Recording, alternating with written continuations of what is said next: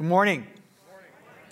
Morning to those of you watching from your homes as well. We are in this series, which we've been in for a few weeks here in the book of Genesis, looking at the lives, particularly of, of Abram and Sarai, or Abraham and Sarah as they now are here in Genesis chapter 18. In a message titled, as that um, video said, The Way Forward, which is really about the way forward, is talking about the life of faith, right? The way forward, the life of faith. We began this series in Genesis chapter 12, where God first appears to Abraham to give this promise, really a couple promises. And the couple promises that he gives to Abraham, then one's about a piece of property. We call it eventually the nation of Israel or the land of promise, the promised land. This big piece of property, but also at the center of this promise is the promise of an offspring or a child, particularly a son from this couple past childbearing years, Abraham and Sarah. So it's a very big deal, this promise that is given to this couple at this time in their life, which sets everything in motion. Genesis 12, right? What is faith? In a manner of speaking, faith is leaving behind what sort of maybe God calls you to leave behind, what maybe you're comfortable, life as you know it, some of your securities, and going in a different direction and learning how to trust one day at a time, God's promises over your own you know, capacity. So that's what the life of faith is. Well, God does, it's a great start, Genesis chapter 12. But here in Genesis 18, if you have a copy of the Bible, God appears to this couple again, now 24 years later and puts a date stamp on the promise. Okay? It's interesting. Sometimes when we live with promises, even if they're, you know, promises in the scriptures for our lives today, you know, peace, power, wisdom, whatever the case may be, you know, we, we can live with this, you know, when, when we don't have a real promise for the actual delivery of the promise, we can sort of live in this, you know, cavalier kind of way of, well, it's out there somewhere. I don't have to live with the reality of whether or not that promise is real in my life because I know it's coming someday. But here in Genesis 18, the Lord comes back to this couple, lo, these many years later, and says, Listen, this time next year, Sarah will have a son. Okay? So a, in, in, this, in this particular appearance, Sarah really is the one in the conversation with the Lord. And she raises three, I would say, important questions in her dialogue in, in response to this promise that I would say are, questions that all people of faith need to answer if you're serious about wanting to live uh, by faith to, to go forward in your life today. So, Genesis 18, you have a copy of the Bible on your lap, your phone, wherever the case may be. We're going to read some selected verses, Genesis 18, verses 1 through uh, 1 and 2, 9 through 15, and a message titled The Question of faith. The questions of faith. Follow along as I read. The Lord appeared to Abraham near the great trees of Mamre while he was sitting at the entrance to his tent in the heat of the day. Abraham looked up and saw three men standing nearby. When he saw them, he hurried from the entrance to his tent to meet them and he bowed down to the ground. Verse 9 Where is your wife Sarah? They asked him. There in the tent, he said. Then one of them said, I will surely return to you about this time next year, and Sarah, your wife, will have a son. Now Sarah was listening at the entrance to the tent, which was behind him. Abraham and Sarah were already very old, and Sarah was past the age of childbearing. So Sarah laughed to herself as she thought, After I am worn out and my Lord is old, will I now have this pleasure? Then the Lord said to Abraham, Why did Sarah laugh and say, Will I really have a child now that I am old? Is anything too hard for the Lord? I will return to you at the appointed time next year, and Sarah will have a son.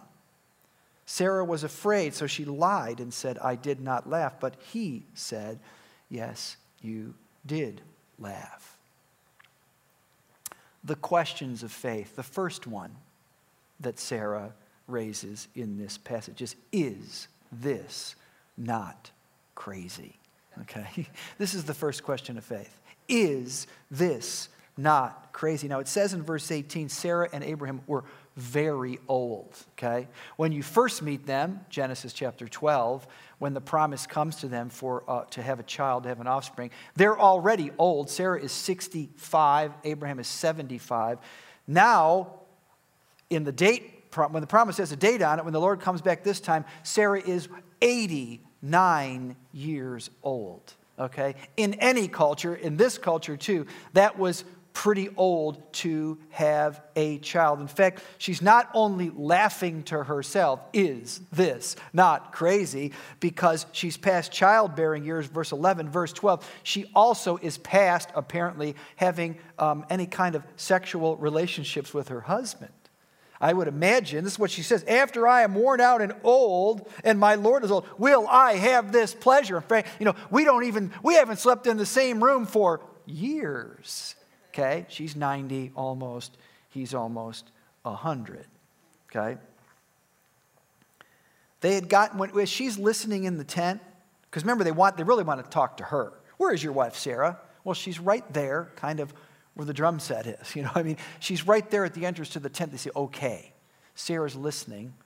And I want you to know, Abraham, we're going to be, a year from now, we're going to have a son. Sarah hears that promise and essentially says to herself, you know, I don't think this is an angry laugh, this sort of laugh. She's not angry, she's not bitter. I think it's, it's one of these kind of ridiculous laughs. She says, This is nonsense, right? And that's where verse 12 comes from. Are you kidding?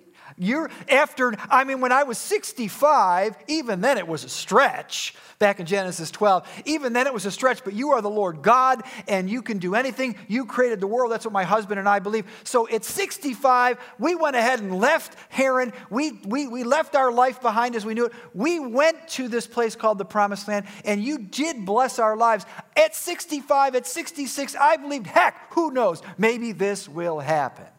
But now, at 89 years old, after 24 Christmases, 24 birthdays, 24 of seeing all other people have kids around me. Are you kidding? This is nonsense. Is this not crazy? The point is this the promise of God, think about your life and maybe what God is doing, had outdistanced their ability to believe it. Okay? Maybe this is on purpose. The promise of God, everyone's different. There's nothing magic about 24 years. But the promise of God had outdistanced their ability to believe it. But if you think about this, the Bible is actually full of this is not crazy moments if you think about it. Right? This is just one of them. Is this not crazy? Couple, one of my favorites is, as I thought about this, is, is young David. You know the story of David, who is the, um, the great king of Israel, the second king, but the one that gets all the press, the son of David, etc. Jesus is the son of David. And David, at this time in 1 Kings 17, he's a young kid.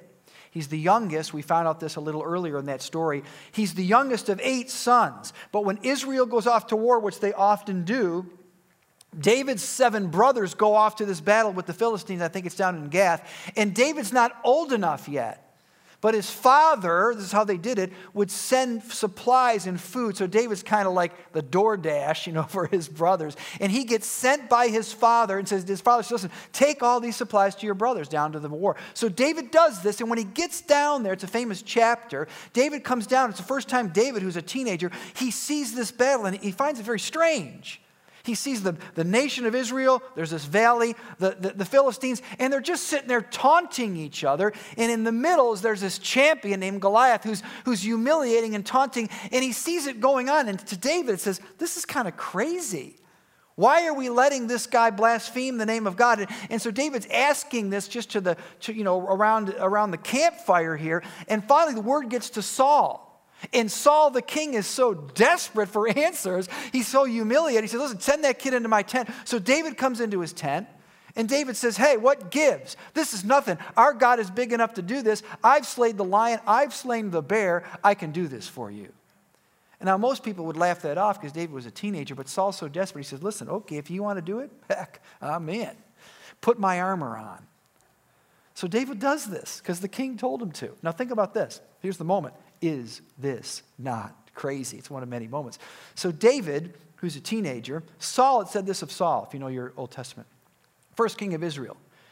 God gave the people what they thought they wanted, right? Which was a movie star. In other words, he was a head taller This is how it's described of anyone in Israel. When Saul walked into a room, he was the first person you saw. I mean, he was literally a, a, a, tall man. He was a handsome, strapping man. He was, you know, he was a movie star kind of a figure, a big athlete. He was a head taller than anyone in Israel. And here's David, who's a teenager. But Saul says this is how we do it. So David, literally, 1 King 7, 1 Samuel 17, he puts Saul's armor on and he walks around the tent. And he finally says to himself, Is this not crazy? I can't wear this stuff. And he takes it off. I mean, imagine for a minute Josh Allen, the quarterback of the Buffalo Bills. Okay. Josh Allen is um, 6'5, I think 238 pounds. Now imagine me, okay? Just for a minute, I strap and put that whole uniform on. All right? And you don't know you're in the stands, but that just as a, as a joke or something. I put all, and I walk out of that field with his uniform on, okay? Is this not crazy? Think about Mary. If you think Genesis 18 is crazy, think about this for a minute. We, we, we, we, it's so familiar to us, we forget how crazy it is. You're a 16, like David, 17 year old girl, maybe at most. The angel comes to her Mary, you are highly favored. God thinks you're special. He has a special assignment for you. You too, like Sarah, you are going to have a son, and this son is going to be special, even more special than Isaac was. This son is going to be the Son of God. You know what Mary says? Um, Gabriel, I'm a virgin. Not I'm, I'm older than 30, I'm a virgin. And he says, don't worry about it. The, over, the, the Holy One will overshadow you, the Holy Spirit will come upon you, and you will have a child, wait for it, conceived by the Holy Spirit. Is this not crazy, okay? Uh, it's even crazier than the moment we're looking at here. The promise of the gospel, here's the point, is not a conventional piece of wisdom. See, not all Paul says this not all Israel is Israel. Not all Christians really live like Christians. That is to say, you might be a Christian, maybe you're not, but you could be a Christian but not live like one. The way forward is talking about what does it mean to live like one? The gospel of Jesus Christ is not a conventional piece of wisdom that you sort of fit into your life, like you fit other things into. You sort of accommodate it like a new suit. No, it's not something easily accommodated into your life. Listen, to believe the gospel, here's the point of this long Abraham and um, Sarah story. To believe the gospel at the same time and many times over the course of your life, you have to disbelieve things that you know about yourself that are true. What do I mean by that? Well, Sarah, in one year, you're going to have a son. Are you crazy? I'm 89 years old. My husband and I haven't slept in the same room for 15 or 20 years, and you're telling me I'm going to have a son? To believe that, you got to disbelieve some other things. Okay? It's always been you. Oh, Mary, this time next year, you're going to have a child. I'm a virgin. Don't worry about it, right? The Holy Spirit's going to come upon you. That's never happened before, no, but it's going to happen this time. Let me ask you this question when you think about this passage.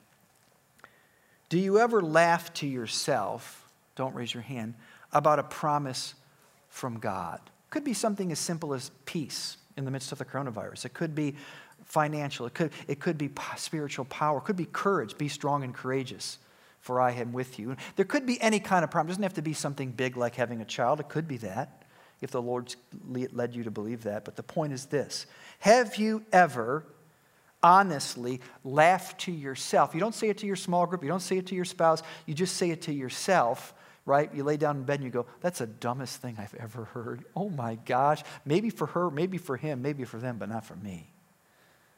Okay?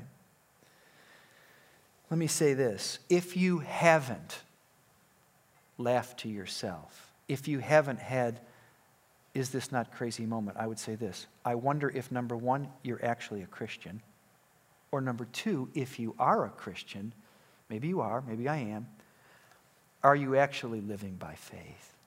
Because if you are actually in the game, of living by faith. That is, you're, you're living your life not by what the world says. It's not sort of follow what the world does and add 2%. It's not, you're not taking your cue from the things of the world. You're not taking your cue from your own answers to your own heart. Can I do this? You're taking it from the promise of God.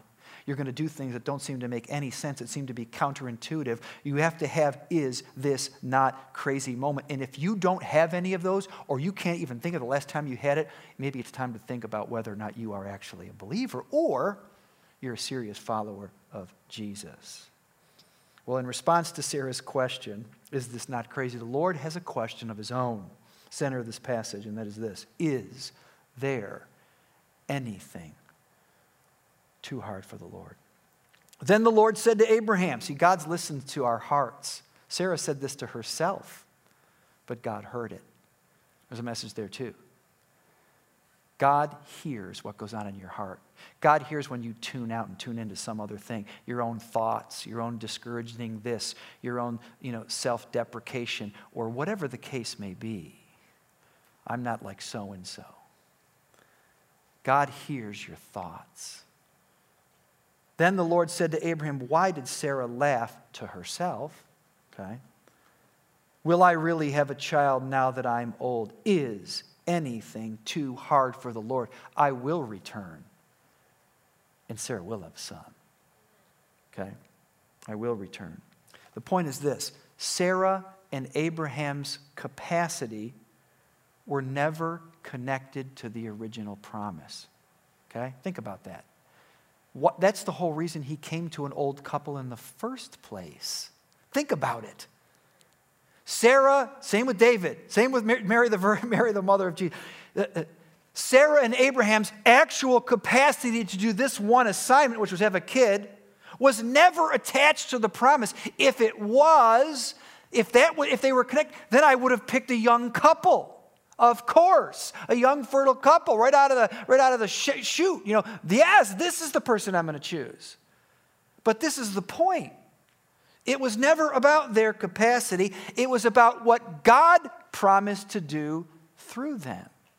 Is anything too hard for the Lord? But let me say this before you're too hard on Abraham and Sarah, because you could think in her sort of, you know, jaded response here, you'd think these people are not very exemplary. They're, they're not very inter- they're not very uh, great models. I mean, they're, they're pretty much um, faithless. But let me say this before you get too hard on them. I mean, this, there's a message here for us. Keep in mind that this promise in Genesis 12 and the one that happened 24 years later in Genesis 2018 were 400 years before there was a Moses.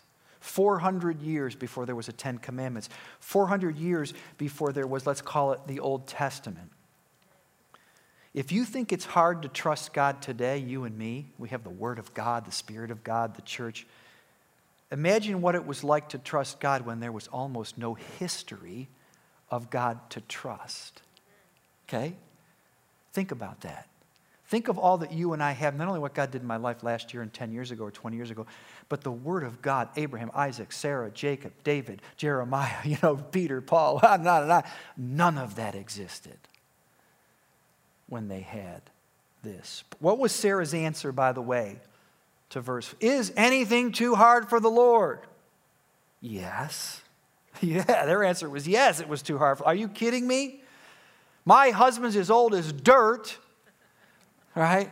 I'm long past not only having children, but having any kind of pleasure in, in relationships with my husband. This is the craziest thing I've ever heard. Is anything too hard for the Lord? Absolutely yes. But apparently, in year 25, Sarah changed her mind. Hebrews 11. Listen to these words. Commentary on this passage.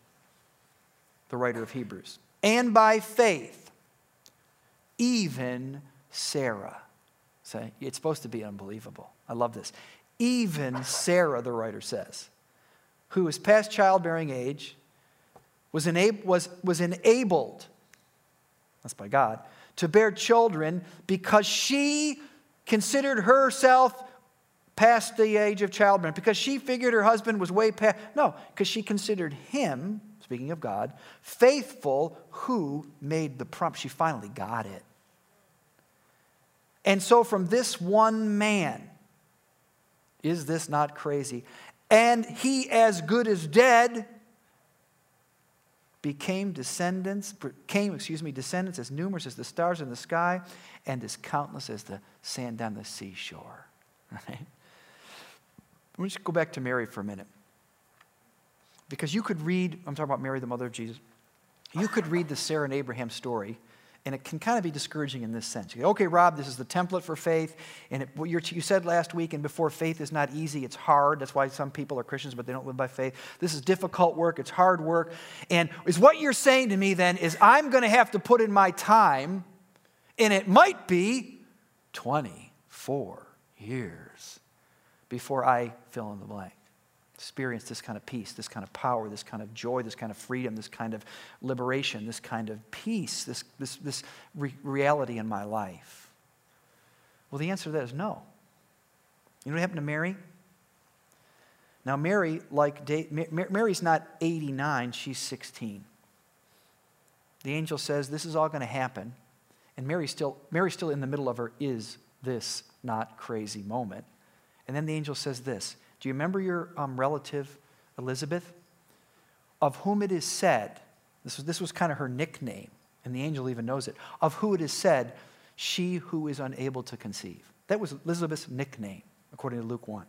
She, do you remember your, your relative Elizabeth, of whom it is said, she is unable to conceive? Mary's like, yes, she's in her sixth month. And then the angel quotes, more or less, Genesis 18. He says, Is anything too hard for the Lord? You know what Mary says?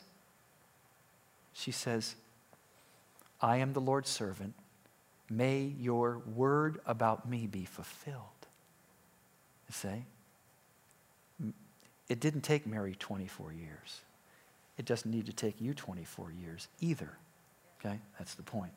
This question is anything too hard for the Lord? Listen, it resurfaces in the birth narrative of Jesus that's what I'm, it's, it's the central question of faith. That's why I'm bringing it forward to you this morning. It surfaces everywhere in the Bible, and it's not just about babies and birth narratives. It's about the impossibility or the seeming impossibility of discipleship, about the seeming impossibility of what we're talking about here this morning, which is the life of faith. Okay? Let me compliment you just real quickly. We're living in a is this not crazy moment. The whole world is, isn't it? I mean, I'd love to say this is all over. Well, there's the victories of the coronavirus. We're still in the middle of it. Right? We're still in the middle of this mess. The whole world, in a manner of speaking, is having a is this not crazy moment. But let me tell you something about you. You don't have to be following the world. This is just one little data point. In 2020, we just wrapped up the books. Today's still January. Browncroft Community Church, which means you, we brought in more money, just as one indicator of, let's say, faithfulness and faith, conviction, in a, in, in a year where the economy's been turned upside down. We've brought in, you've brought in more money in 2020 than you did in, in 2019. Wait for it, by a lot. Okay? By a lot. Like, as in, well over a half a million dollars more for missions and, opera, and, and ministries than you did in one of the worst years uh, uh, that we've ever had in the standpoint of our economy. Because you don't have to wait 24 years. You don't have to live in fear. You don't have to take your cue from the things of the world if you don't want to. Mary, within a year, you're going to have a son, and in your case, no sexual relations, you're going to stay a virgin, but it's going to happen anyway. Is this not crazy? But the Lord said it I am the Lord's servant. May the word that you've said about me be fulfilled. Isn't that unbelievable? Now, not everything is promised. Some people say to me when, I've, when, you, when pastors do this kind of preaching, you know, name it and claim it, if you've never heard of that. That's not what I'm saying. Name it and claim it. I want that new car. I need that wife or husband or kid or that's not what I'm saying at all. In Mary's case and Sarah's case, they got a specific promise. Not everything is promised, only what corresponds to God's good purposes. But, here's the but where God's word directs you, You have to be reading it, okay? Not casually, you know, a little verse a day thing. You have to be in it. You have to really in this game of faith. Faith cometh by hearing, hearing by the word of God. Now that it's there, you're either going to choose to say, "Ha, this is the dumbest thing I've ever heard. This is crazy. This is nuts. No one lives this way. Give me the remote," or I'm going to believe it, even though everything in my life contradicts it. Okay? It's where God's, where God's word directs you and where the Spirit leads you. Sometimes the Spirit leads you to do things that aren't even in the Bible. God, God may tell you you're going to have a kid. The Spirit of God may tell you you're going to get a new job. God leads you, the Spirit of God leads you if you learn how to listen to the Spirit of God. But where God's Word directs you, where Spirit leads you, you need to let the initiative for your life come from His hands, not from your own capacities. Have you learned how to do that? That's what we're talking about here. Let's look how this ends, okay? Just to, for the sake of this sermon, let's, let's see where the promise is delivered. Genesis 21. There's one more question. Now the Lord was gracious to Sarah. I circled that in my Bible. It's about God's grace, friends. The Lord was gracious to Sarah, as he had said. And the Lord, watch this, did for Sarah what he promised, keeps his word. Sarah became pregnant and bore a son to Abraham in his old age at the very time God had promised him. Abraham, I love this, gave the name Isaac to the son who Sarah bore him. You know what the name Isaac means? What does it mean? Laughter. Okay? This is the only promised son, by the way. In other words, everything else out of Genesis is derivative from here on out. There's one promised son, okay? And the promised son, of which becomes the basis of New Testament theology. When Paul's preaching about the gospel in the New Testament, he never mentions Moses. He goes back to Abraham. And he uses this analogy. Listen, it's all, and why did God make a promise to Abraham 400 years before there was a Ten Commandments? So that you wouldn't miss the point. It's, and when God says, when Paul says, if you want to know what it means to the, the way forward, if you want to know how to live by faith, you go back to Abraham. Hundreds of years before anyone even thought about the Ten Commandments.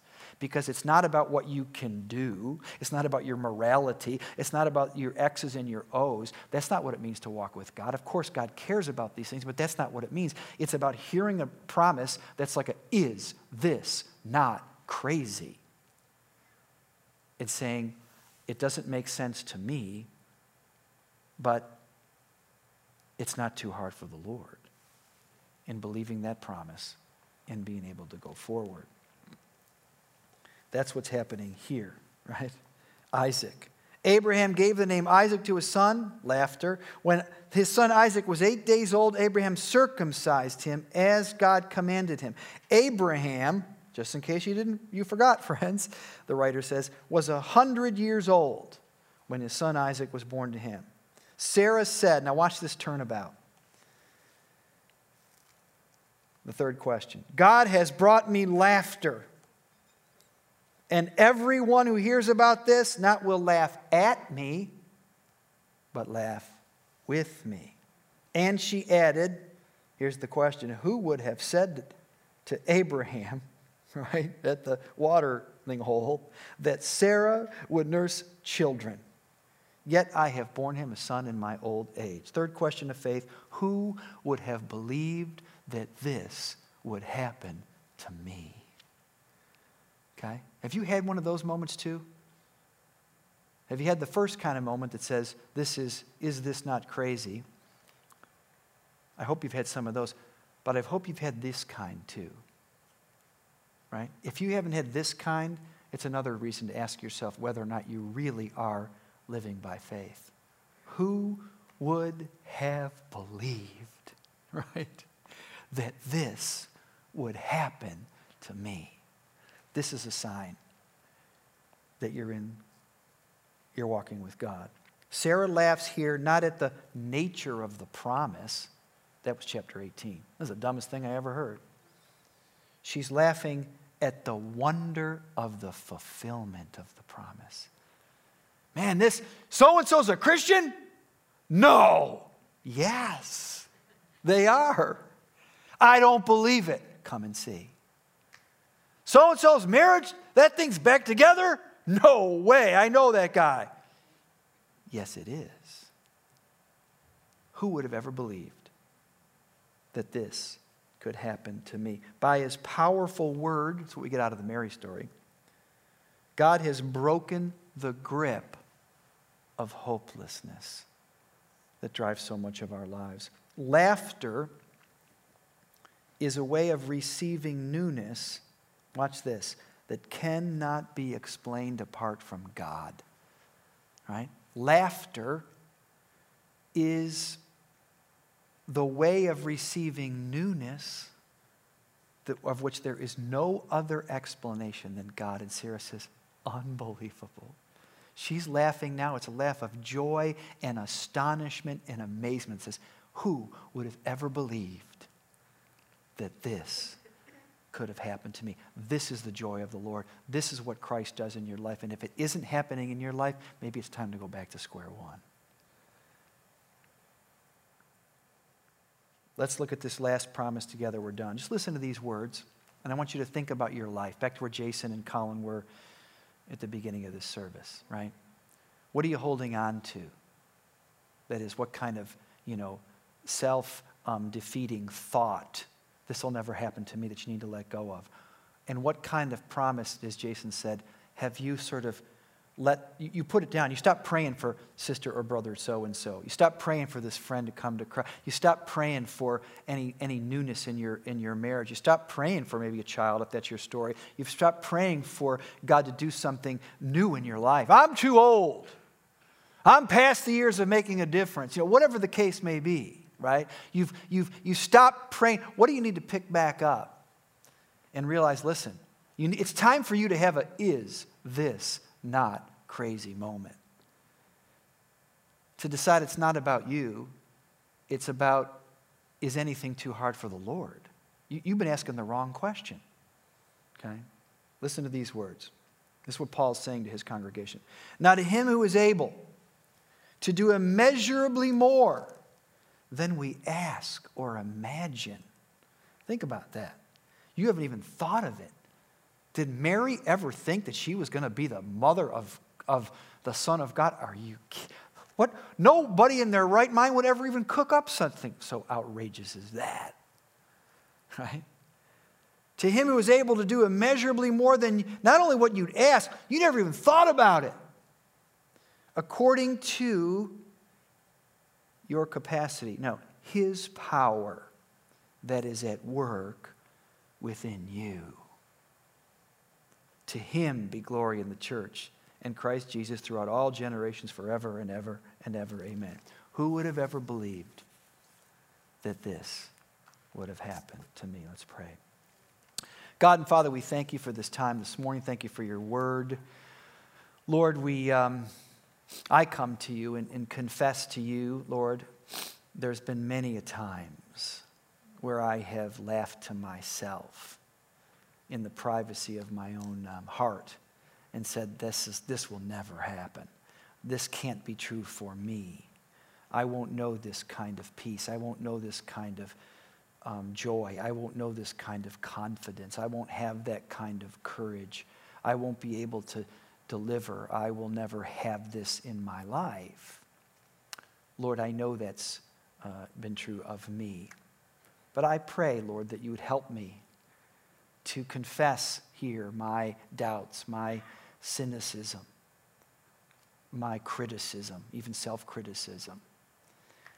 And that I might be open, Lord, to what it really means to live by faith. To realize, Lord, that you don't, you know, uh, pick the qualified, you qualify the called. You, you, you, it's never been about our capacities. That's the whole point.